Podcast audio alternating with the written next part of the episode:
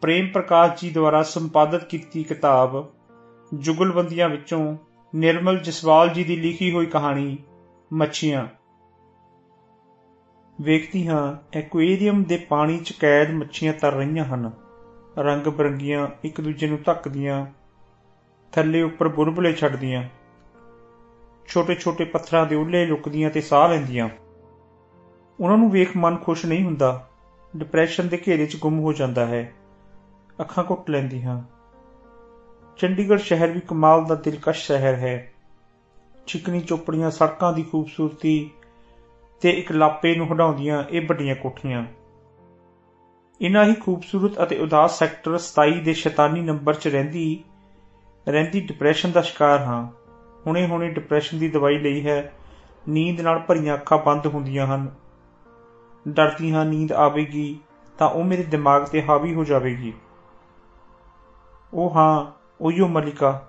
ਫਿਰ ਮੈਂ ਕਿੱਥੇ ਹੋਵਾਂਗੀ? ਸਿਰਫ ਮਲਿਕਾ ਦੇ ਜਾਗਦੇ ਸੁਪਨੇ ਮੈਨੂੰ ਤੰਗ ਕਰਨਗੇ। ਮੈਂ ਵੀ ਸੌਣਾ ਨਹੀਂ ਚਾਹੁੰਦੀ। ਡਾਕਟਰ ਕਹਿੰਦੀ ਹੈ, ਨੀਂਦ ਆਉਣਾ ਜ਼ਰੂਰੀ ਹੈ। ਇਸ ਨਾਲ ਖਿੱਚੀਆਂ ਨਾੜਾਂ ਢਿੱਲੀਆਂ ਹੋ ਜਾਣਗੀਆਂ। ਕੁਝ ਨਾ ਸੋਚ।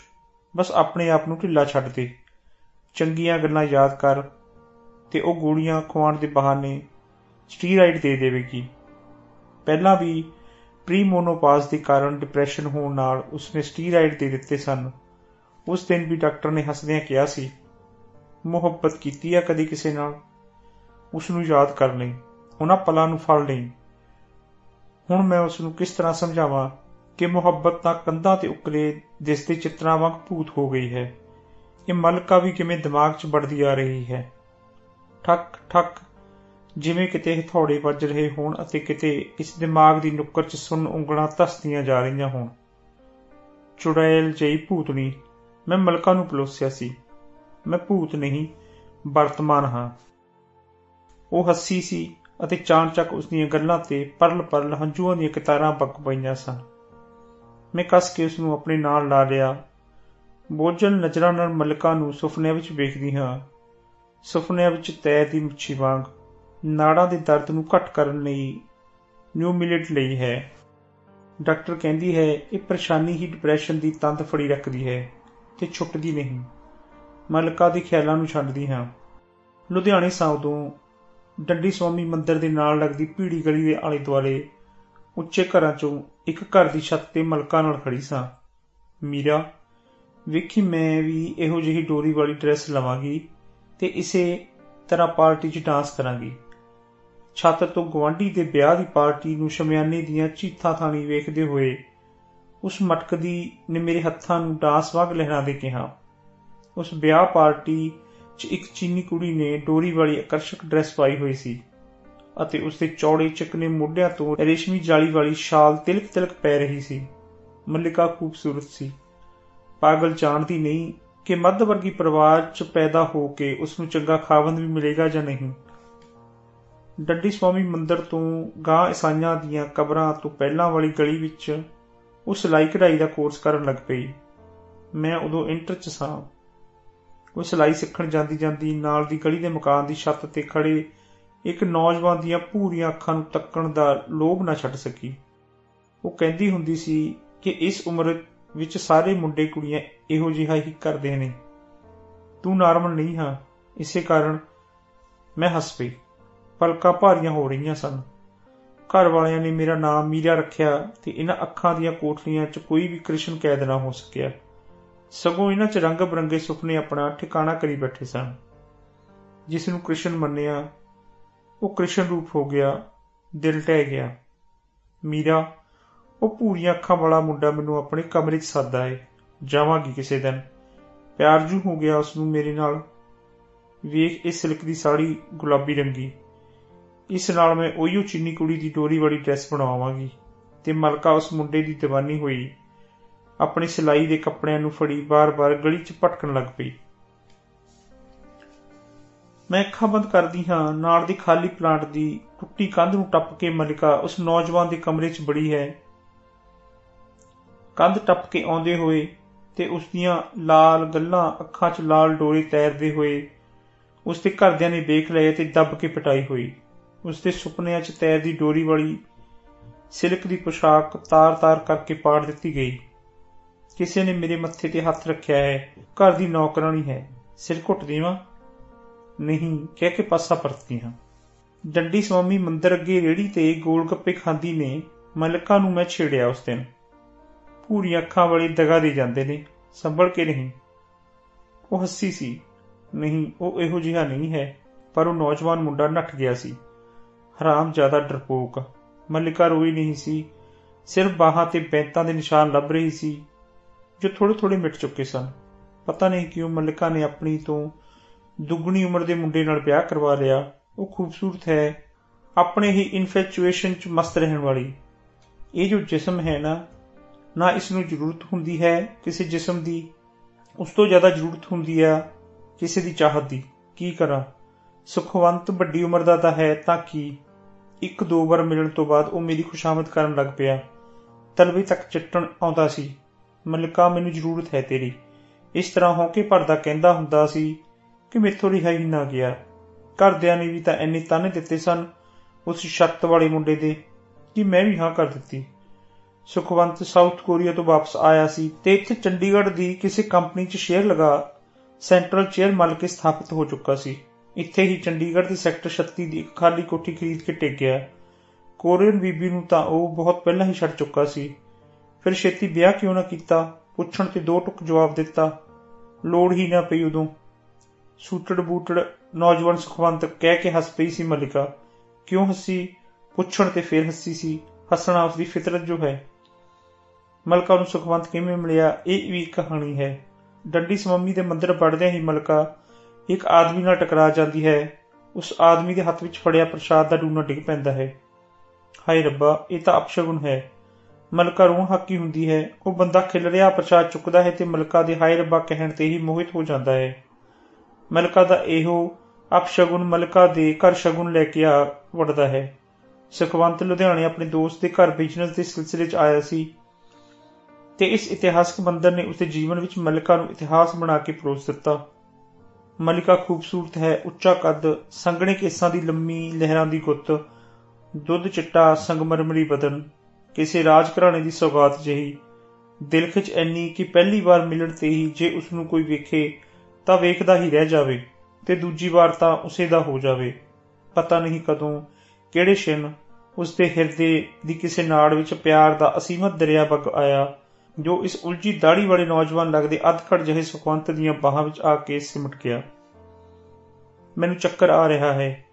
ਵੱਡੇ ਸਾਰੇ ਕਮਰੇ ਦੇ ਐਨ ਵਿਚਕਾਰ ਰੱਖੇ ਹੋਏ ਪਲੰਗ ਤੇ ਸਿਰਾਣੀ ਨੂੰ ਪਿੱਠ ਪਿੱਛੇ ਰੱਖ ਕੇ ਅਦਲੇਟੀ ਹੋ ਗਈ ਹਾਂ। ਮਰਦ ਅਰਧ ਨਾਰੀਸ਼ਵਰ ਹੈ।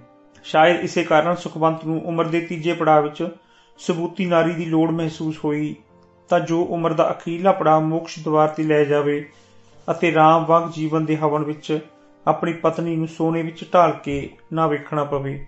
ਹੋਰ ਤਾਂ ਹੋਰ ਜਦੋਂ ਤੱਕ ਪਤੀ ਅਰਥੀ ਨੂੰ ਮੋਢਾ ਨਾ ਦੇਵੇ ਜਾਂ ਬੇਟਾ ਪਿਤਾ ਦੀ ਚਿਖਾ ਨੂੰ ਅਗਨੀ ਨਾ ਦੇਵੇ ਤਾਂ ਸਰੀਰ ਛੱਡ ਕੇ ਵੀ ਆਤਮਾ ਖਲਾ ਵਿੱਚ ਲਟਕਦੀ ਰਹਿੰਦੀ ਹੈ। ਸੁਖਵੰਤ ਨੇ ਇੱਕ ਦਿਨ ਠਾਕਾ ਮਾਰ ਕੇ ਮਲਕਾ ਦੀਆਂ ਉਂਗਲਾਂ ਵਿੱਚ ਆਪਣੀਆਂ ਉਂਗਲਾਂ ਅਡਾਉਂਦਿਆਂ ਕਿਹਾ, ਤੇ ਉਸ ਨਾਲ ਇੰਚ ਚਿਪਟ ਗਿਆ ਜਿਵੇਂ ਕੋਈ ਸੱਪ ਲਿਪਟ ਗਿਆ ਹੋਵੇ। ਬਿਜਲੀ ਜਿਹੀ ਤਿੜਕੀ, ਕਿਸ ਦੀਆਂ ਉਂਗਲਾਂ ਅੜੀਆਂ ਸਨ, ਕਿੱਥੇ ਅੜੀਆਂ ਸਨ? ਸੋਚਦੀ ਹਾਂ ਕਿਤੇ ਕਿਸੇ ਹੋਰ ਨੂੰ ਵੀ ਮੈਂ ਇਸ ਤਰ੍ਹਾਂ ਉਂਗਲਾਂ ਅੜਾਉਂਦਿਆਂ ਵੇਖਿਆ ਸੀ। ਅੱਖਾਂ ਦੀਆਂ ਪੁਤਲੀਆਂ 'ਚ ਇੱਕ ਤਸਵੀਰ ਉੱਪਰਦੀ ਹੈ। ਸੈਕਟਰ 34 ਦੀ ਗੱਲ ਹੈ, ਇੱਕ ਰੈਸਟੋਰੈਂਟ ਦੇ ਹਾਲ ਵਿੱਚ ਮੈਨੂੰ ਤੇ ਦੀਪਕ ਨੂੰ ਸੱਦਾ ਸੀ। ਕੋਈ ਅਦਾਕਾਰਾ ਸੀ, ਜਿਸ ਲਈ ਇੱਕ ਪਾਰਟੀ ਦਾ ਆਯੋਜਨ ਕੀਤਾ ਗਿਆ ਸੀ।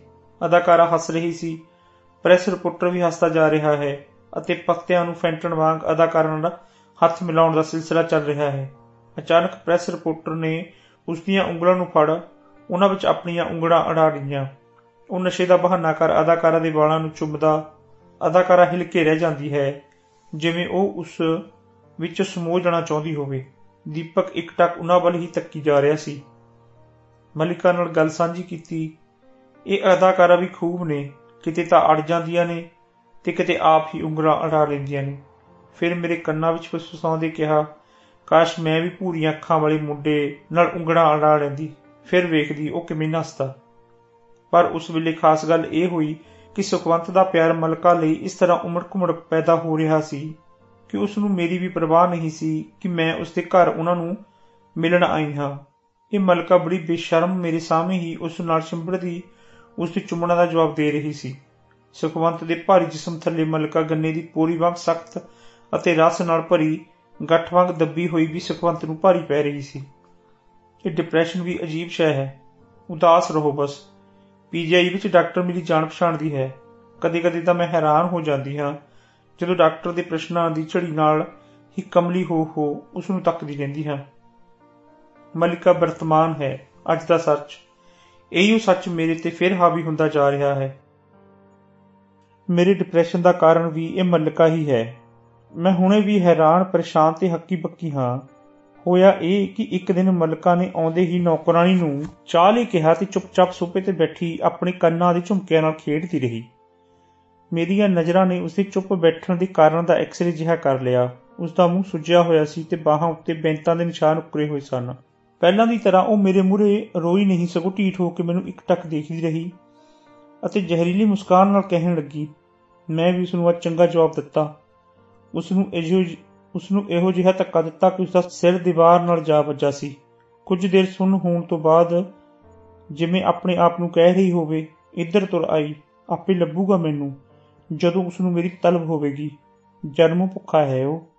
ਆਦਮ ਬੋ ਆਦਮ ਕਰਦਾ ਰਹਿੰਦਾ ਹੈ ਹਰ ਸਮੇਂ। ਤੇ ਸੱਚਮੁੱਚੀ ਸ਼ਾਮ ਢਲਦੇ ਹੀ ਸੁਖਵੰਤ ਉਸ ਨੂੰ ਲੈਣ ਆ ਪਹੁੰਚਿਆ ਸੀ। ਸਿਰ ਤੇ ਪੱਟੀ ਬੰਨੀ ਹੋਈ ਸੀ, ਬੁੱਲ ਸੁੱਕੇ ਜਿਹੇ ਮੁਸਕਰਾ ਰਹੇ ਸਨ। ਫਿਰ ਇੱਕ ਦਿਨ ਫੋਨ ਆਇਆ, ਮੀਰਾ ਮੈਂ ਸੁੱਖ ਤੋਂ ਬਹੁਤ ਤੰਗ ਆ। ਬਿਮਾਰ ਹੋਣ ਕਾਰਨ ਨੌਕਰਾਨੀ ਨੇ ਆਪਣੀ ਛੋਟੀ ਧੀ ਨੂੰ ਕੰਮਕਾਜ ਲਈ ਭੇਜਤਾ। ਉਹ ਕੰਮ ਵਿੱਚ ਮਗਨ ਸੀ। ਕੁਝ ਸਮਾਂ ਬਾਅਦ ਮੈਂ ਦੇਖਿਆ ਸੁਖਵੰਤ ਚੀਤਾਂ ਥਾਣੀ ਕੁਝ ਵੇਖ ਰਿਹਾ ਸੀ। ਮੈਂ ਚੁੱਪ ਚਪੀਤੇ ਉਸ ਕੋਲ ਬਾਰੀ ਦੀਆਂ ਉਹਨਾਂ ਚੀਤਾਂ ਤੇ ਵੇਖਿਆ ਤਾਂ ਸ਼ਰਮਸ਼ਾਰ ਹੋ ਗਈ। ਉਹ ਨਾਬਾਲਗ ਕੁੜੀ ਝਾੜੂ ਦੇਣ ਵਿੱਚ ਮਸਤ ਗੁੰਗੁਰਾ ਰਹੀ ਸੀ। ਹੇਠਾਂ ਝੁਕਣ ਕਾਰਨ ਉਸ ਦਾ ਗਰਮਾ ਥੱਲੇ ਆ ਗਿਆ ਸੀ। ਕੱਚਾ ਜੋਬਨ। ਉਸ ਵੇਲੇ ਸੁਖਵੰਤ ਪੂਰੀ ਤਰ੍ਹਾਂ ਉਤੇਜਨਾ ਵਿੱਚ ਸੀ। ਮੀਰਾ, ਉਹ ਐਸਾ ਢੀਠ ਮੈਨੂੰ ਵੇਖ ਸ਼ਰਮਾਇਆ ਨਹੀਂ। ਸਗੋਂ ਮੇਰਾ ਹੱਥ ਝਟਕ ਕੇ ਪਰਾਂ ਕਰ ਤੇ ਆਪ ਬਿਸਤਰ 'ਚ ਵੜ ਗਿਆ। ਮਲਕਾ ਦੀ ਇਹ ਗੱਲ ਸੁਣ ਕੇ ਮੈਂ ਮੁਰਕਾ ਮੁਰਕਾ ਹੋ ਗਈ। ਮੈਨੂੰ ਨਹੀਂ ਸੁੱਖ ਚੰਗਾ ਲੱਗਦਾ ਹੁਣ। ਕਹਿੰਦੇ ਹੀ ਮਲਕਾ ਇੱਕ ਲੰਮਾ ਹੁੰਕਾ ਭਰਦੀ ਹੈ। ਪਿਆ ਤੋਂ ਬਾਅਦ ਮਲਕਾ ਨੂੰ ਉਸ ਦੇ ਬੈੱਡ ਦੀਆਂ ਤਿਆਂ ਥੱਲੇ ਅਸ਼ਲੀਲ ਢੇਰ ਸਾਰੀਆਂ ਨੰਗੀਆਂ ਤਸਵੀਰਾਂ ਲੱਭੀਆਂ ਸਨ, ਜਿਨ੍ਹਾਂ ਵਿੱਚ ਅਪ੍ਰਕਿਰਤਿਕ ਸੰਬੰਧਾਂ ਨੂੰ ਵੇਖ ਕੇ ਉਸ ਨੂੰ ਉਲਟੀ ਹੋਣ ਨੂੰ ਆਈ ਸੀ। ਮੀਰਾ ਬੜਾ ਅਜੀਬ ਲੱਗਦਾ ਹੈ। ਪ੍ਰਾਚੀਨ ਸਮੇਂ ਵਿੱਚ ਤਾਂ ਸੈਕਸ ਕੋਈ ਟੈਬੂ ਹੀ ਨਹੀਂ ਸੀ, ਉਮਰ ਦਾ ਕਿਤੇ ਕੋਈ ਤਕਾਜ਼ਾ ਹੀ ਨਹੀਂ। ਐਵੇਂ ਹੀ ਤਾਂ ਨਹੀਂ, ਨਾ ਕਹਿੰਦੇ ਕਿ ਘੋੜਾ ਤੇ ਮਰਦ ਬੁੜੇ ਹੀ ਨਹੀਂ ਹੁੰਦੇ। ਮੈਂ ਉਸ ਨੂੰ ਮਜ਼ਾਕ ਕੀਤਾ, ਬਕਵਾਸ ਹੈ ਸਾਰਾ ਕੁਝ। ਇਹ ਮਰਦ ਆਪਣੇ ਹੰਕਾਰ ਨੂੰ ਆਪ ਹੀ ਸੰਭੀ ਫਿਰਦੇ ਨੇ। ਉਮਰ ਨਾਲ ਤਾਂ ਬੁੜਾ ਹੋਣਾ ਹੀ ਪੈਂਦਾ ਹੈ। ਮੈਂ ਉਸ ਦੇ ਗੁੱਸੇ ਵਿੱਚ ਉਸ ਦੇ ਪਤੀ ਪਤਨੀ ਸੰਬੰਧਾਂ ਨੂੰ ਘੋਖ ਚੁੱਕੀ ਸਾਂ। ਛੋਟੇ ਬੱਚੇ ਵਾਂਗ ਉਹ ਸਾਰੀਆਂ ਸ਼ਿਕਾਇਤਾਂ ਦਾ ਢੇਰ ਮੇਰੇ ਮੂਹਰੇ ਰੱਖ ਦਿੰਦੀ। ਮੈਂ ਮਲਿਕਾ ਦੇ ਬਿਹਾਰ ਵਿੱਚ ਵਿਦਰੋਹ ਨੂੰ ਸੁੰਘ ਲਿਆ ਸੀ। ਫੋਨ ਦੀ ਘੰਟੀ ਵਿੱਚ ਮਲਕਾ ਦੀ ਖੁਸ਼ਬੂ ਹੈ। ਉਹ ਚਿੱਤਰਾਂ ਦੀ ਪ੍ਰਦਰਸ਼ਨੀ ਵੇਖਣ ਦੇ ਬਹਾਨੇ ਘੁੰਮਣਾ ਚਾਹੁੰਦੀ ਹੈ ਤੇ ਮੈਨੂੰ ਛੇੜਦੀ ਕਹਿੰਦੀ ਹੈ, ਕੀ ਪਤਾ ਮੀਰਾ, ਤੈਨੂੰ ਵੀ ਕੋਈ ਚੰਗਾ ਲੱਗ ਜਾਏ। ਮੇਰੇ ਨਾਲ ਚੱਲ ਉਹ ਤਿੱਲੀ ਜਿਵੇਂ ਅਚਾਨਕ ਭੱਕ ਕਰਕੇ ਬੜੀ ਹੋਵੇ ਅਤੇ ਬੁੱਝ ਜਾਂਦੀ ਹੈ। ਮੈਂ ਕਹਿੰਦੀ ਹਾਂ, ਮੈਨੂੰ ਸਾਰੇ ਮਰਦ ਮਨੋਰੋਗੀ ਤੇ ਅਤ੍ਰਿਪਤ ਦਿਸਦੇ ਨੇ ਤੇ ਉਸ ਨੂੰ ਹੋਰ ਕੁਝ ਕਹਿਣ ਤੋਂ ਰੋਕ ਦਿੰਦੀ ਹਾਂ। ਸੈਕਟਰ 9 ਦੀ ਆਰਟ ਗੈਲਰੀ ਜਾਣ ਲਈ ਨਿਕਲਦੀ ਹਾਂ। ਡਰਾਈਵਰ 19 ਸੈਕਟਰ ਦੇ ਵਿੱਚੋਂ ਗੱਡੀ ਕੱਢਦਾ ਹੋਇਆ ਮੱਧਿਆ ਮਾਰਗ ਤੇ ਪੁੱਜਣਾ ਚਾਹੁੰਦਾ ਹੈ। ਮੋੜ ਕੱਟਦੇ ਹੀ ਇੱਕ ਥਾਂ ਤੇ ਬੰਦੇ ਕਿਸੇ ਨੂੰ ਘੇਰ ਕੇ ਖੜੋਤੇ ਹਨ। ਡਰਾਈਵਰ ਨੂੰ ਕਾਰ ਰੋਕਣ ਲਈ ਆਖਦੀ ਹਾਂ, ਇੱਕ ਕਾਲਾ ਚਿਬੜਾ ਜਿਹਾ ਆਦਮੀ ਇੱਕ ਆਟੋ ਰਿਕਸ਼ਾ ਨੂੰ ਮੱਲੋ ਮਰੀ ਰੋਕੀ, ਉਸ ਦੇ ਅੰਦਰ ਬੈਠੀ ਇੱਕ ਨੌਜਵਾਨ ਸਾਮਲੀ ਔਰਤ ਨੂੰ ਇੱਕ ਹੱਥ ਨਾਲ ਚਪੇੜਾ ਮਾਰਨ ਦੀ ਕੋਸ਼ਿਸ਼ 'ਚ ਹੈ। ਉਹ ਚੀਖ ਰਹੀ ਹੈ, ਮੈਂ ਜਿੱਥੇ ਮਰਜ਼ੀ ਜਾਵਾਂ। ਤੂੰ ਕੌਣ ਹੈ? ਚਲੋ ਰਿਕਸ਼ਾ। ਉਹ ਬਾਰ-ਬਾਰ ਆਟੋ ਵਾਲੇ ਤੇ ਖਿੱਚ ਰਹੀ ਹੈ। ਲੋਕੀ ਤਾਂ ਤਮਾਸ਼ਬੀਨ ਹਨ। ਮੈਂ ਕਾਰ ਵਿੱਚੋਂ ਲੈ ਕੇ ਉਸ ਔਰਤ ਤੋਂ ਪੁੱਛਦੀ ਹਾਂ, ਤਾਂ ਉਹ ਆਦਮੀ ਜਵਾਬ ਦਿੰਦਾ ਹੈ, ਮੈਡਮ ਸਾਹਿਬ, ਤੁਸੀਂ ਜਾਓ ਜੀ, ਮੈਂ ਇਹਦੇ ਮੁਹੱਲੇ ਦਾ ਆਦਮੀ ਹਾਂ। ਇਹ ਔਰਤ ਆਪਣੇ ਘਰੋਂ ਨੱਠੀ ਹੋਈ ਹੈ। ਮੈਂ ਤਾਂ ਇਸ ਨੂੰ ਲੈ ਕੇ ਹੀ ਜਾਣਾ। ਉਹ ਅੜ ਗਿਆ। ਲੈ, ਇਹ ਵੀ ਕੋਈ ਜ਼ੋਰ ਜ਼ਬਰਦਸਤੀ ਹੈ? ਮੇਰਾ ਡਿਪਰੈਸ਼ਨ ਹੋ ਜਾਂਦਾ ਹੈ। ਤਣ ਜਾਂਦੀ ਹਾਂ। ਖਬਰਦਾਰ ਜੇ ਇਸ ਔਰਤ ਨੂੰ ਹੱਥ ਵੀ ਲਾਇਆ ਮੁਹੱਲੇ ਦਾ ਠੇਕਾ ਲਿਆ ਹੋਇਆ ਤੈਂ? ਇਹ ਜਿੱਥੇ ਵੀ ਜਾਣਾ ਚਾਹੁੰਦੀ ਹੈ, ਆਟੋ ਵਾਲੇ ਲੈ ਜਾ ਬਈ ਇਸ ਨੂੰ। ਚਿਹਰੇ ਤੇ ਪਸੀਨਾ ਪਲਮ ਆਇਆ ਸੀ। ਅਚਾਨਕ ਉਸ ਔਰਤ ਵਿੱਚ ਨਾ ਜਾਣੇ ਕਿੱਥੋਂ ਤਾਕਤ ਆ ਗਈ। ਉਹ ਆਟੋ ਤੋਂ ਉਤਰੀ ਤੇ ਭੱਜ ਕੇ ਉਸ ਆਦਮੀ ਦੇ ਚਾਰ ਥੱਪੜ ਜੜੇ ਅਤੇ ਆਟੋ ਰਿਕਸ਼ਾ ਵਾਲਾ ਉਸ ਨੂੰ ਲੈ ਕੇ ਤੇਜ਼ ਤੇ ਨੱਠ ਪਿਆ। ਮੇਰੀ ਕਾਰ ਦੇ ਨਾਲ ਨਾਲ ਨੱਠਦੇ ਹੋਏ ਨੇ ਆਟੋ ਵਿੱਚੋਂ ਹੀ ਮੇਰਾ ਧੰਨਵਾਦ ਕੀਤਾ। ਮੇਰਾ ਤਾਂ ਦਿਨ ਜਿਵੇਂ ਸਾਰਥਕ ਹੋ ਗਿਆ ਹੋਵੇ। ਮੈਂ ਕਾਰ ਦਾ ਸ਼ੀਸ਼ਾ ਹੀਠਾ ਕਰਕੇ ਉਸ ਨੂੰ ਪੁੱਛਦੀ ਹਾਂ, ਤੂੰ ਸੱਚਮੁੱਚ ਕਰੂੰ ਨੱਠੀ ਹੈ? ਆਹੋ, ਮੇਰਾ ਘਰ ਬੜਾ ਪਾਗਲ ਹੈ। ਕਿੱਥੇ ਜਾਵੇਂਗੀ? ਕੀ ਕਰੇਗੀ?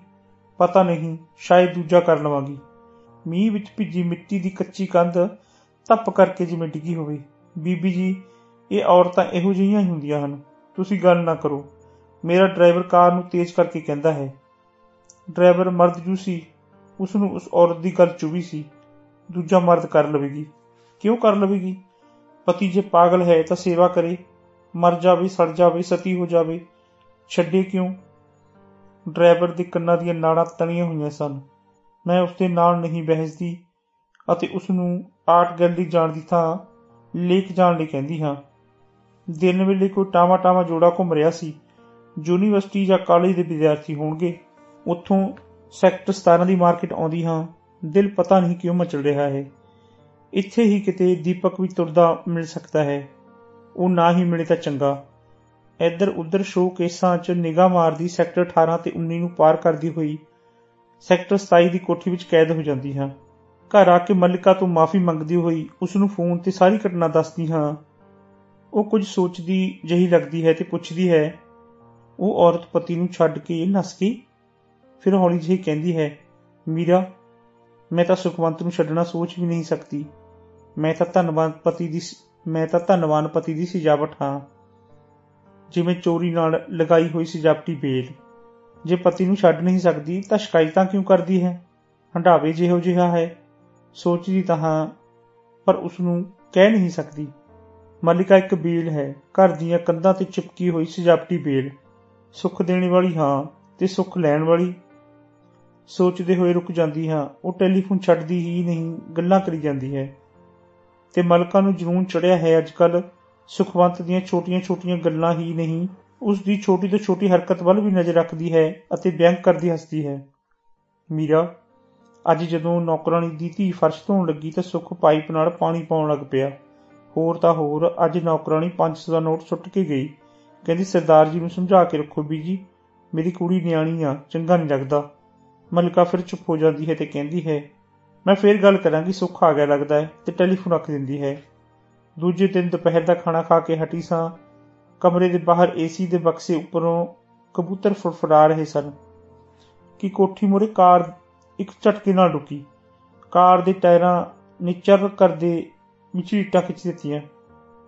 ਕਮਰੇ 'ਚ ਵੜਦੀ ਹੀ ਮਲਕਾ ਨੇ ਆਪਣੇ ਬਾਲ ਜੂੜੇ ਤੋਂ ਮੁਕਤ ਕੀਤੇ।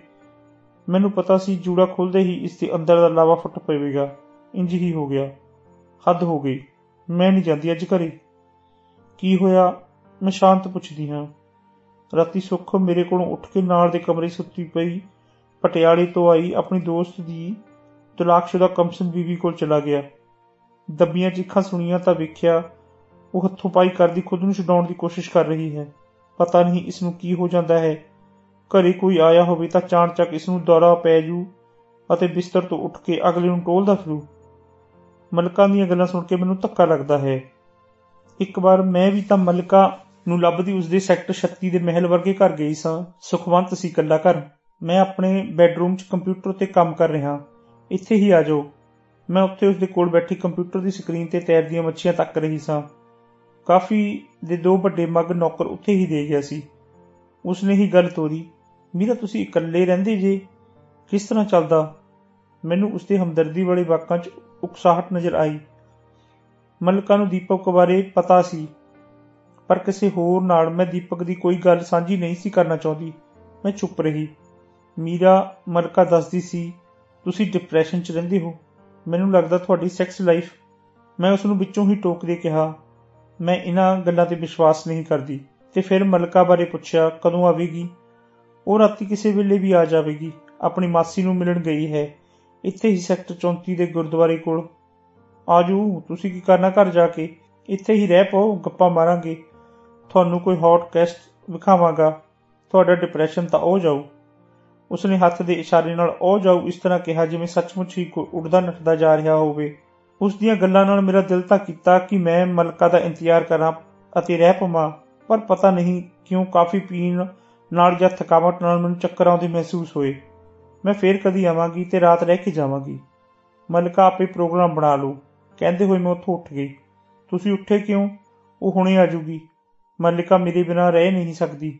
ਉਹ ਮੇਰੇ 'ਚ ਢਲ ਚੁੱਕੀ ਆ। ਉਸਨੇ ਇੱਕ ਅੱਖ ਦੱਬ ਕੇ ਕਿਹਾ, ਜਿਵੇਂ ਕਿਸੇ ਰਹੱਸ ਨੂੰ ਖੋਲ ਰਿਹਾ ਹੋਵੇ। ਸਵੇਰੇ ਮਲਿਕਾ ਨੂੰ ਇਹ ਦੱਸਣ ਲਈ ਫੋਨ ਕੀਤਾ ਕਿ ਮੈਂ ਰੁਕ ਨਾ ਸਕੀ। ਸੌਰੀ ਪਰ ਨੌਕਰ ਨੇ ਦੱਸਿਆ, ਮਲਿਕਾ ਮੇਮ ਸਾਹਿਬ ਨੇ ਤਾਂ ਕੱਲ ਆਉਣਾ ਹੈ।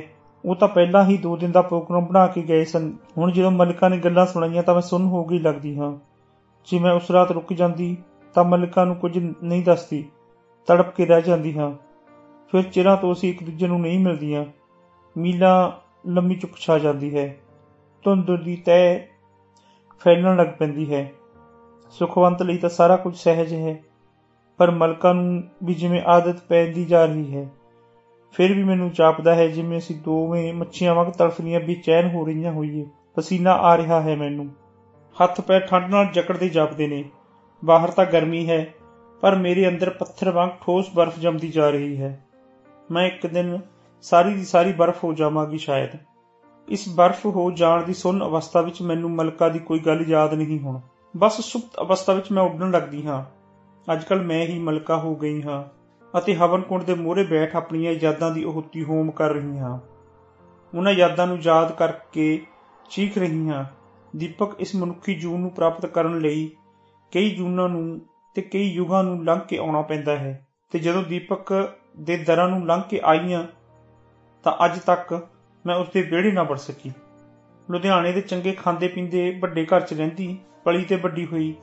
ਫਿਰ ਆਪਣੀ ਤੋਂ ਹੋਰ ਰੱਜਵੇਂ ਘਰ ਚੰਡੀਗੜ੍ਹ ਵਿਆਹ ਕੇ ਆਈ। ਸੈਕਟਰ 21 ਦੀਆਂ ਪੁਰਾਣੀਆਂ ਬਣੀਆਂ ਕੋਠੀਆਂ ਵਿੱਚ ਇੱਕ ਕੋਠੀ ਦੀ ਚਾਰ ਦੀਵਾਰੀ ਦੇ ਮੋਹਰੇ ਮਖਮਲੀ ਘਾਹ ਦੇ ਨੂੰ ਅਸ਼ੋਕ ਬ੍ਰਿਖਾਂ ਨੇ ਇੰਜ ਘੇਰਾ ਪਾਇਆ ਹੋਇਆ ਸੀ, ਜਿਵੇਂ ਕਿਸੇ ਨਾਬਿਹੀ ਕੁੜੀ ਨੂੰ ਉਸਦੇ ਘਰਦਿਆਂ ਨੇ ਘੇਰਿਆ ਹੋਵੇ। ਦੂਰੋਂ ਸੈਕਟਰ 22 ਦੇ ਪਕਾਡਲੀ ਹੋਟਲ ਅਤੇ ਸੈਕਟਰ 17 ਦੇ ਬੱਸ ਸਟੈਂਡ ਵੱਲੋਂ ਆਉਂਦੀਆਂ ਰੋਸ਼ਨੀਆਂ ਹੀ ਰਾਤੀ ਉਸ ਲਾਉਣ ਦੇ ਹਨੇਰੇ ਨਾਲ ਭਰੇ ਹੋਏ ਸਨਾਟੇ ਨੂੰ ਚੀਦੀਆਂ ਲੱਗਦੀਆਂ। ਦੀਪਕ ਮੇਰਾ ਪਤੀ ਇਸ ਘਰ ਨੂੰ ਕੋਈ ਰੋਸ਼ਨੀ ਨਾ ਦੇ ਸਕਿਆ। ਮੇਰਾ ਦਿਲ ਲੁਧਿਆਣੇ ਹੀ ਕਿਤੇ ਰਹਿ ਗਿਆ ਤੇ ਜਿਸਮ ਚੰਡੀਗੜ੍ਹ ਦੇ ਇਸ ਸੈਕਟਰ ਦੀ ਨੁੱਕਰ ਵਾਲੀ ਕੋਠੀ ਦੇ ਗੇਟ ਤੋਂ ਬਾਹਰ ਮਨੁੱਖਾਂ ਦੇ ਕਦਮਾਂ ਦੀਆਂ ਹਟਾ ਸੁਣਨ ਲਈ। ਮੈਂ ਹੁਣੇ-ਹੁਣੇ ਹੀ ਜੀਵ ਤੇ ਪੌਦਿਆਂ ਦੇ ਜੀਵਨ, ਰਸਾਇਣ, ਬਾਇਓਕੈਮਿਸਟਰੀ ਵਿੱਚ ਐਮਐਸਸੀ ਕੀਤੀ ਸੀ। ਵਿਆਹ ਤੋਂ ਬਾਅਦ ਉਦਾਸੀ ਨੂੰ ਫਰੋਲਣ ਲਈ ਪੰਜਾਬ ਯੂਨੀਵਰਸਿਟੀ ਦੇ ਬਾਇਓਕੈਮਿਸਟਰੀ ਵਿਭਾਗ ਵਿੱਚ ਰਿਸਰਚ ਲਈ ਸਿਨੋਪਸਿਸ ਬਣਾ ਕੇ ਸੌਂਪੇ, ਪ੍ਰਵਾਨਗੀ ਮਿਲਣ ਤੇ ਰਿਸਰਚ ਕਰਨ ਵਿੱਚ ਡੁੱਬ ਗਏ। ਦੀਪਕ ਹੱਸਦਾ ਹੁੰਦਾ ਸੀ। ਇੱਕ ਮਿਸਟਰੀ ਵੀ ਕਮਾਲ ਦੀ ਸ਼ੈ ਹੈ। ਪ੍ਰੈਕਟੀਕਲ ਕਰਦੇ ਗੈਸ ਬਣਾਓ ਤੇ ਉੱਡ ਜਾਓ। ਉਹ ਸੱਚਮੁੱਚ ਉੱਡਣ ਲੱਗ ਪਿਆ ਸੀ ਤੇ ਮੈਂ ਉਸ ਨੂੰ ਫੜਦੀ ਫੜਦੀ ਦੌੜਨ ਲੱਗ ਪਈ ਸਾਂ। ਮੈਂ ਕਰ ਵੀ ਕੀ ਸਕਦੀ ਸਾਂ? ਮੇਰਾ ਕਸੂਰ ਤਾਂ ਸਿਰਫ ਇਹੋ ਸੀ ਕਿ ਮੈਂ ਦੀਪਕ ਨੂੰ ਸਮਝ ਹੀ ਨਹੀਂ ਸਕੀ। ਉਸ ਦੇ ਮਨੋਰੋਗ ਵਿੱਚ ਮੈਂ ਆਪਣੇ ਆਪ ਨੂੰ ਸ਼ਾਮਲ ਹੀ ਨਾ ਕਰ ਸਕੀ। ਦਰਅਸਲ ਸੁਖਵੰਤ ਦੀ ਤਰ੍ਹਾਂ ਹੀ ਦੀਪਕ ਮੇਰਾ ਪਤੀ ਵੀ ਉਸ ਦਿਨ ਚੀਤਾ ਥਾਣੀ ਸਾਮਲੀ ਨੂੰ ਟੋ ਰਿਹਾ ਸੀ। ਦੀਪਕ ਨੂੰ ਇਸ ਤਰ੍ਹਾਂ ਕਰਦੇ ਵੇਖ ਮੇਰੇ ਕੰਨ ਲਾਲ ਹੋ ਗਏ। ਮੈਂ ਗੱਡੀ ਜਹੀ ਗਈ ਅਤੇ ਆਪਣੇ ਬਿਸਤਰ ਦੀ ਚੱਦਰ ਅੰਦਰ ਲੁੱਗੇ ਅੱਧੇ ਘੰਟੇ ਬਾਅਦ ਦੀਪਕ ਆਇਆ ਤੇ ਮੰਜੇ ਦੇ ਦੂਜੇ ਪਾਸੇ ਸਿੱਧਾ ਪੈ ਲੰਮੇ ਲੰਮੇ ਸਾਹ ਖਿੱਚਦਾ ਰਿਹਾ। ਫਿਰ ਕੁਝ ਖਿਣਾ ਮਗਰੋਂ ਮੇਰੇ ਵੱਲ ਪਿੱਠ ਕਰਕੇ ਸਿਗਰਟ ਬਾਲ ਲਈ ਜਿਵੇਂ ਕੁਝ ਹੋਇਆ ਹੀ ਨਾ ਹੋਵੇ। ਮੈਂ ਕਿਹੜਾ ਸਾਂਭਲੀ ਦਾ ਰੇਪ ਕਰਤਾ, ਜੋ ਤੂੰ ਮੂੰਹ ਵਟ ਲਿਆ ਹੈ? ਦੀਪਕ ਬਹਿਸ ਉੱਤੇ ਉਤਰ ਆਇਆ। ਮੈਂ ਲਾਚਾਰ ਹੋ ਗਈ ਤੰਗ ਆ ਗਈ ਤੇ ਇੱਕ ਦਿਨ ਘਰ ਦੇ ਬੂਹੇ ਨੂੰ ਟੱਪ ਕੇ ਚੁੱਪ ਚਪੀਤੇ ਬਾਹਰ ਆ ਗਈ। ਡਿਪਰੈਸ਼ਨ ਦੀ ਚਾਦਰ ਦੇ ਉਹਲੋਂ ਦੀਪਕ ਦੀ ਕੋੜੀ ਮੁਸਕਰਾਹਟ ਨੂੰ ਤੱਕ ਰਹੀ ਹਾਂ। ਦੀਪਕ ਦਾ ਘਰ ਛੱਡ ਇੱਥੇ ਸੈਕਟਰ 27 ਦੀ ਸ਼ੈਤਾਨੀ ਨੰਬਰ ਦੀ ਕੋਠੀ ਵਿੱਚ ਆ ਕੇ ਹੋਰ ਅਸ਼ਾਂਤ ਹੋ ਗਈ। ਘਟਨਾਵਾਂ ਵੀ ਤਾਂ ਇਹੋ ਜਿਹੀਆਂ ਹਨ ਜੋ ਮੈਨੂੰ ਡਿਪਰੈਸ ਤਾਂ ਕਰਦੀਆਂ ਹੀ ਹਨ। ਮੈਂ ਹੋਰ ਦੁਖੀ ਹੋ ਜਾਂਦੀ ਹਾਂ। ਇਸੇ ਦੌਰਾਨ ਇੱਕ ਘਟਨਾ ਇਹੋ ਜਿਹੀ ਘਟੀ ਕਿ ਮੈਂ ਹੋਰ ਉਦਾਸ ਹੋ ਗਈ। ਇਸ ਦੁਨੀਆਦਾਰੀ ਤੋਂ ਹੋਰ ਕੱਟੀ ਗਈ। ਡਿਪਰੈਸ਼ਨ ਦੇ ਕਾਰਨ ਮੇਰਾ ਰਿਸਰਚ ਦਾ ਕੰਮ ਅਧੂਰਾ ਸੀ ਤੇ ਮੇਰੀ ਇੱਕ ਸਹੇਲੀ ਵਿਆਹ ਕਰਵਾ ਕੇ ਆਪਣਾ ਕੰਮ ਵੀ ਅਧੂਰਾ ਛੱਡ ਗਈ ਸੀ। ਅਚਾਨਕ ਉਹ ਠੀਕ ਇੱਕ ਬਰੇ ਬਾਅਦ ਮੈਨੂੰ ਮਿਲਣ ਆਈ ਸੀ। ਚਿਹਰੇ ਤੇ ਉਦਾਸੀ ਤੇ ਉਹ ਬੁਝਿਆ ਹੋਇਆ। ਸਭ ਝੂਠ ਹੈ ਵਿਆਹ ਵੀ ਪਹਿਲਾਂ ਕੁੜੀ ਪੜ੍ਹੇ ਲਿਖੇ, ਸੁਪਨੇ ਵੇਖੇ ਘਰ ਵਸਾਵੇ ਤੇ ਫਿਰ ਇੱਕ ਦਿਨ ਉਸ ਨੂੰ ਪਤਾ ਲੱਗੇ ਕਿ ਸਭ ਫਜ਼ੂਲ ਹੈ, ਬੇਅਰਥ ਹੈ। ਉਹ ਰੁਕੀ ਗੱਲ ਨੂੰ ਵਿਚਾਲੇ ਛੱਡ ਇੱਕਦਮ ਮੈਨੂੰ ਪੁੱਛਣ ਲੱਗ ਪਈ, ਮੀਰਾ, ਚੱਲ ਛੱਡ। ਅਸਲ ਗੱਲ ਤਾਂ ਇਹ ਹੈ ਕਿ ਮੇਰਾ ਪਤੀ ਮੈਨੂੰ ਗੈਰ ਕੁਦਰਤੀ ਕੰਮਾਂ ਲਈ ਉਕਸਾਉਂਦਾ ਸੀ। ਮੈਂ ਉਸ ਲਈ ਅਨਫਿਟ ਸੀ। ਛੱਡ ਤਾਂ ਸਾਰਾ ਕੁਝ। ਹੁਣ ਮੈਂ ਆਪਣੀ ਰਿਸਰਚ ਪੂਰਾ ਕਰਨਾ ਚਾਹੁੰਦੀ ਹਾਂ। ਤੂੰ ਦੱਸ, ਤੂੰ ਕਦੋਂ ਆਵੇਂਗੀ? ਉਸ ਮੈਨੂੰ ਪ੍ਰਸ਼ਨ ਕੀਤਾ। ਮੇਰਾ ਮੂੰਹ ਖੁੱਲੇ ਦਾ ਖੁੱਲਾ ਰਹਿ ਗਿਆ। ਸਾਹ ਰੁਕਣ ਨੂੰ ਸੀ। ਸਬੰਧਾਂ ਦੀ ਇੱਕ ਹੋਰ ਨਵੀਂ ਲੀਕ। ਇਹ ਮੱਛੀ ਆਪਣੇ ਅੰਦਰ ਕੁਝ ਪਾਣੀ ਦੀਆਂ ਬੂੰਦਾਂ ਸਮੇਟੀ ਹੋਈ। ਜਰਾ ਕੁ ਤ੍ਰਿਪਤੀ ਲੱਭਦੀ ਨਜ਼ਰ ਪਈ। ਮੈਂ ਤੜਪਦੀ ਇੱਧਰ-ਉੱਧਰ ਘੁੰਮ ਰਹੀ ਸਾਂ। ਅੱਜਕੱਲ ਮਲਕਾ ਦਾ ਵੀ ਪਤਾ ਨਹੀਂ ਕਿੱਥੇ ਹੈ। ਮਹੀਨਿਆਂ ਪਿੱਛੋਂ ਬੂਹਾ ਖੁੱਲਿਆ ਇੱਕ ਜਾਣੀ ਪਛਾਣੀ ਖੁਸ਼ਬੂ ਹੈ। ਪੈਰਾਂ ਦਾ ਖੜਾਕ ਜਿਵੇਂ ਮੇਰਾ ਆਪਣਾ ਹੀ ਹੈ। ਬੂਹੇ ਤੇ ਹਲਕੀ ਜਿਹੀ ਥਾਪ ਮੇਰੀ ਹੀ ਹੈ। ਮਲਕਾ ਹੀ ਤਾਂ ਹੈ। ਆਪਣਾ ਪਰਸ ਮੇਰੇ ਬੈੱਡ ਤੇ ਸੁੱਟ ਉਬਾਸੀ ਲੈਂਦੀ ਕੁਰਸੀ ਤੇ ਜਿਵੇਂ ਪੈ ਗਈ ਹੋਵੇ। ਕੁਝ ਬਦਲੀ ਬਦਲੀ ਨਜ਼ਰ ਆ ਰਹੀ ਹੈ। ਚਿਹਰਾ ਨਿਖਰਿਆ ਹੋਇਆ ਹੈ। ਡਿਪਰੈਸ਼ਨ 'ਚ ਗੜ ਤੱਕ ਡੁੱਬੀ ਰਹਿਣ ਵਾਲੀ। ਉਹ ਮਲਕਾ ਕਿੱਥੇ ਹੈ? ਪਤਾ ਸੀ ਇੱਕ ਦਿਨ ਮਲਕਾ 'ਚ ਹੀ ਵਿਸਫੋਟ ਹੋਵੇਗਾ। ਸਹਿਣ ਦੀ ਵੀ ਇੱਕ ਹੱਦ ਹੁੰਦੀ ਹੈ। ਮੀਰਾ, ਮੇਰੇ ਘਰੇ ਮੱਛੀਆਂ ਹੀ ਮੱਛੀਆਂ ਹਨ। ਮੈਂ ਉਹਨਾਂ ਨੂੰ ਕੱਚ ਦੇ ਘਰ ਵਿੱਚ ਕੈਦ ਕਰ ਛੱਡਿਆ ਹੈ ਤੇ ਉਹਨਾਂ ਦੀ ਬਿਜਲੀ ਪਾਣੀ, ਤੇ ਉਹਨਾਂ ਦੀ ਬਿਜਲੀ ਪਾਣੀ ਦਾ ਖਿਆਲ ਰੱਖਦੀ ਹਾਂ। ਫਿਰ ਰੁੱਕ ਕੇ ਕਹਿੰਦੀ, ਮੈਂ ਜੋ ਹੋਈ ਵੱਡੀ ਮਛਲੀ ਤੇ ਉੱਚੀ ਸਾਰੀ ਹੱਸ ਪੈਂਦੀ ਹੈ। ਫਿਰ ਗੰਭੀਰ ਹੋ ਹੱਸਦੀ ਹੈ। ਮੀਰਾ, ਜਦੋਂ ਸੁਖਵੰਤ ਛੋਟਾ ਸੀ ਤਾਂ ਆਪਣੀ ਮਾਂ ਨੂੰ ਚੀਤਾ ਥਾਣੀ ਨਹਾਉਂਦਿਆਂ ਨੂੰ ਵੇਖਦੇ ਨੂੰ ਫੜ ਉਸਦੇ ਪਾਪਾ ਉਸ ਨੂੰ ਬੁਰੀ ਤਰ੍ਹਾਂ ਕੁੱਟਿਆ ਕਰਦੇ ਸਨ। ਫੇਰ ਨਹੀਂ ਪਤਾ ਕਿਸ ਚੀਜ਼ ਨੇ ਇਸ ਨੂੰ ਹੱਥ ਵਧਾ ਕੇ ਫੜ ਲਿਆ। ਚੱਲ, ਹੁਣ ਮੈਨੂੰ ਕੀ? ਮਲਿਕਾ ਤਾਂ ਸਾਰੀ ਦੀ ਸਾਰੀ ਬਦਲ ਗਈ ਹੈ। ਵੇਖੋ ਨਾ ਹੁਣ, ਇਹ ਮਲਕਾ ਚੰਚਲ ਹੋਈ ਪਈ ਆ। ਮੇਰੀ ਸਰਚ ਸਾਥਣ ਆਪਣਾ ਛੋਟਾ ਪਰਸ ਮੇਜ਼ ਤੇ ਭੁੱਲ ਗਈ ਹੈ ਅਤੇ ਮਲਕਾ ਆਪਣੀ ਲਗਨ 'ਚ ਉਸੇ ਪਰਸ ਨਾਲ ਖੇਡੀ ਜਾ ਰਹੀ ਹੈ। ਮੀਰਾ, ਮਰਦ ਦੂਰ ਤੱਕ ਜਾਲ ਸੁੱਟਦਾ ਹੈ। ਜਾਲ ਵਿੱਚ ਫਸਣ ਲਈ ਔਰਤ ਨੂੰ ਮੱਛੀ ਹੋਣਾ ਹੀ ਪੈਂਦਾ ਹੈ। ਮੈਂ ਮੁਸਕਰਾਦੀ ਉਸ ਮੱਛੀ ਨੂੰ ਤੜਫਦੀ ਵੇਖਦੀ ਰਹੀ। ਕਿ ਮੱਛੀ ਸਿਰਫ ਤੜਫਣ ਲਈ ਹੀ ਹੈ? ਮੈਂ ਉਸ ਦੇ ਵਾਕ ਸੁਣ ਕੇ ਸੁਣ ਹੋ ਗਈ। ਉਹ ਇੱਕੋ ਸਾਹ ਕਹੀ ਜਾਂਦੀ ਹੈ, ਮੈਂ ਤੜਪ ਤੜਪ ਕੇ ਥੱਕ ਚੁੱਕੀ ਹਾਂ ਤੇ ਹੁਣ ਇਸ ਤੜਫ ਤੋਂ ਮੁਕਤ ਹੋਣਾ ਚਾਹੁੰਦੀ ਹਾਂ। ਸਿਖਵੰਤ ਦੇ ਘੜੇ ਹੋਏ ਪਿਰਾਮਿਡ 'ਚ ਮੇਰਾ ਦਮ ਘੁੱਟਦਾ ਹੈ। ਮੈਂ ਉਸ ਪਿਰਾਮਿਡ ਤੋਂ ਨਸਣਾ ਚਾਹੁੰਦੀ ਹਾਂ। ਠੀਕ ਹੈ ਨਾ? ਉਹ ਸੁੱਖ ਨੂੰ ਛੱਡਣ ਦੇ ਫੈਸਲੇ ਤੇ ਮੇਰੀ ਹਾਂ ਪੱਕੀ ਮੋਹਰ ਚਾਹੁੰਦੀ ਹੈ। ਮਲਿਕਾ ਕਿਸ ਕਿਸ ਪਿਰਾਮਿਡ ਤੋਂ ਨਸਦੀ ਫਿਰੇਗੀ ਕੁਦਰਤ ਨੇ ਵੀ ਤਾਂ ਇਸ ਮਰਦ ਦੇ ਰੂਪ ਪ੍ਰਤੀ ਰੂਪ ਨੂੰ ਕਲੋਨ ਦੀ ਤਰ੍ਹਾਂ ਬਣਾਇਆ ਹੋਇਆ ਹੈ। ਮੈਂ ਕਮਜ਼ੋਰ ਨਿਕਲੀ ਜੋ ਨਸ ਆਈ। ਤੂੰ ਆਪਣਾ ਸੋਚ। ਮੈਂ ਅੱਕ ਕੇ ਕਹਿ ਬੈਠੀ ਹਾਂ। ਮੇਰੇ ਵੱਲ ਵੇਖਦੀ ਕੁਝ ਚਿਰ ਲਈ ਉਹ ਗੁੰਮਸੁਮ ਹੋ ਬੈਠੀ ਰਹਿੰਦੀ ਹੈ। ਤੂੰ ਠੀਕ ਕਹਿੰਦੀ ਹੈ। ਮੈਂ ਕਿਹੜੇ ਕਿਹੜੇ ਪਿਰਾਮਿਡ ਤੋਂ ਨਸਦੀ ਫਿਰਾਂਗੀ? ਕਹਿੰਦੇ ਹੋਏ ਉਹ ਮੇਜ਼ ਤੇ ਚਾਬੀਆਂ ਦੇ ਗੁੱਛੇ ਨਾਲ ਠਕ ਠਕ ਕਰਦੀ ਰਹੀ। ਫਿਰ ਉਹ ਇਹ ਕਹਿੰਦੇ ਉੱਠ ਪਈ। ਲੱਗਦਾ ਮੈਨੂੰ ਹਾਲਾਤ ਦਾ ਸਾਹਮਣਾ ਕਰਨਾ ਚਾਹੀਦਾ ਹੈ। ਸੁੱਖ ਦੇ ਕਮਲਪੁਣੇ ਦੇ ਨਾਟਕ ਦਾ ਅੰਤ ਹੋਣਾ ਹੀ ਚਾਹੀਦਾ ਹੈ। ਚੰਗਾ, ਮੈਂ ਚੱਲਦੀ ਹਾਂ। ਉਹ ਤੁਰਦੇ ਹੋਏ ਕਹਿੰਦੀ ਹੈ, ਕਿੱਥੇ? ਮੈਂ ਪੁੱਛਦੀ ਹਾਂ, ਸੁਖਵੰਤ ਦੇ ਪਿਰਾਮਿਡ ਨੂੰ ਢਾਉਣ ਲਈ। ਤੇ ਉਸ ਦਾ ਹਾਸਾ ਉੱਚੀ ਜਣੀ ਫੁੱਟ ਪੈਂਦਾ ਹੈ। ਜਿਵੇਂ ਸੁਖਵੰਤ ਹੱਸ ਰਿਹਾ ਹੋਵੇ, ਉਹ ਆਪਣੇ ਮੋਢਿਆਂ ਨੂੰ ਇੰਜ ਛੱਡਦੀ ਹੈ, ਜਿਵੇਂ ਸੁਖਵੰਤ ਹੱਸਦਾ ਹੋਇਆ ਸਮੁੱਚੇ ਸਰੀਰ ਸਮੇਤ ਹਿਲਦਾ ਹੈ। ਤੇ ਉਹ ਕਾਰ ਦਾ ਬੂਹਾ ਕਾਲੀ ਨਾਲ ਖੋਲ ਕੇ ਜ਼ੋਰ ਦੀ ਬੰਦ ਕਰਦੀ ਹੈ। ਮੈਨੂੰ ਪਤਾ ਹੈ, ਉਸ ਦੇ ਅੰਦਰ ਬੈਠੀ ਮਲਕਾ ਚੁੱਭੀ ਮਾਰ ਪਹਿਲਾਂ ਹੀ ਸੈਕਟਰ 36 ਦੀ ਵੱਡੀ ਕੋਠੀ ਵਿੱਚ ਸੁਖਵੰਤ ਮੁਰੇ ਪਹੁੰਚ ਤਣ ਕੇ ਖੜੀ ਹੋ ਚੁੱਕੀ ਹੋਵੇਗੀ। ਮੇਰੀਆਂ ਅੱਖਾਂ ਕੱਚ ਵਿੱਚ ਕੈਦ, ਉਹਨਾਂ ਰੰਗ ਬਰੰਗੀਆਂ ਮੱਛੀਆਂ ਨੂੰ ਤੱਕ ਰਹੀਆਂ ਹਨ, ਜੋ ਪਾਣੀ ਵਿੱਚ ਸਾਹ ਲੈਣ ਲਈ ਇੱਕ ਦੂਜੇ ਨੂੰ ਧੱਕਦੀਆਂ, ਕਦੇ ਲੁਕਦੀਆਂ, ਤਰਦੀਆਂ ਤੇ ਦੌੜ ਰਹੀਆਂ ਸਨ। ਧੰਨਵਾਦ।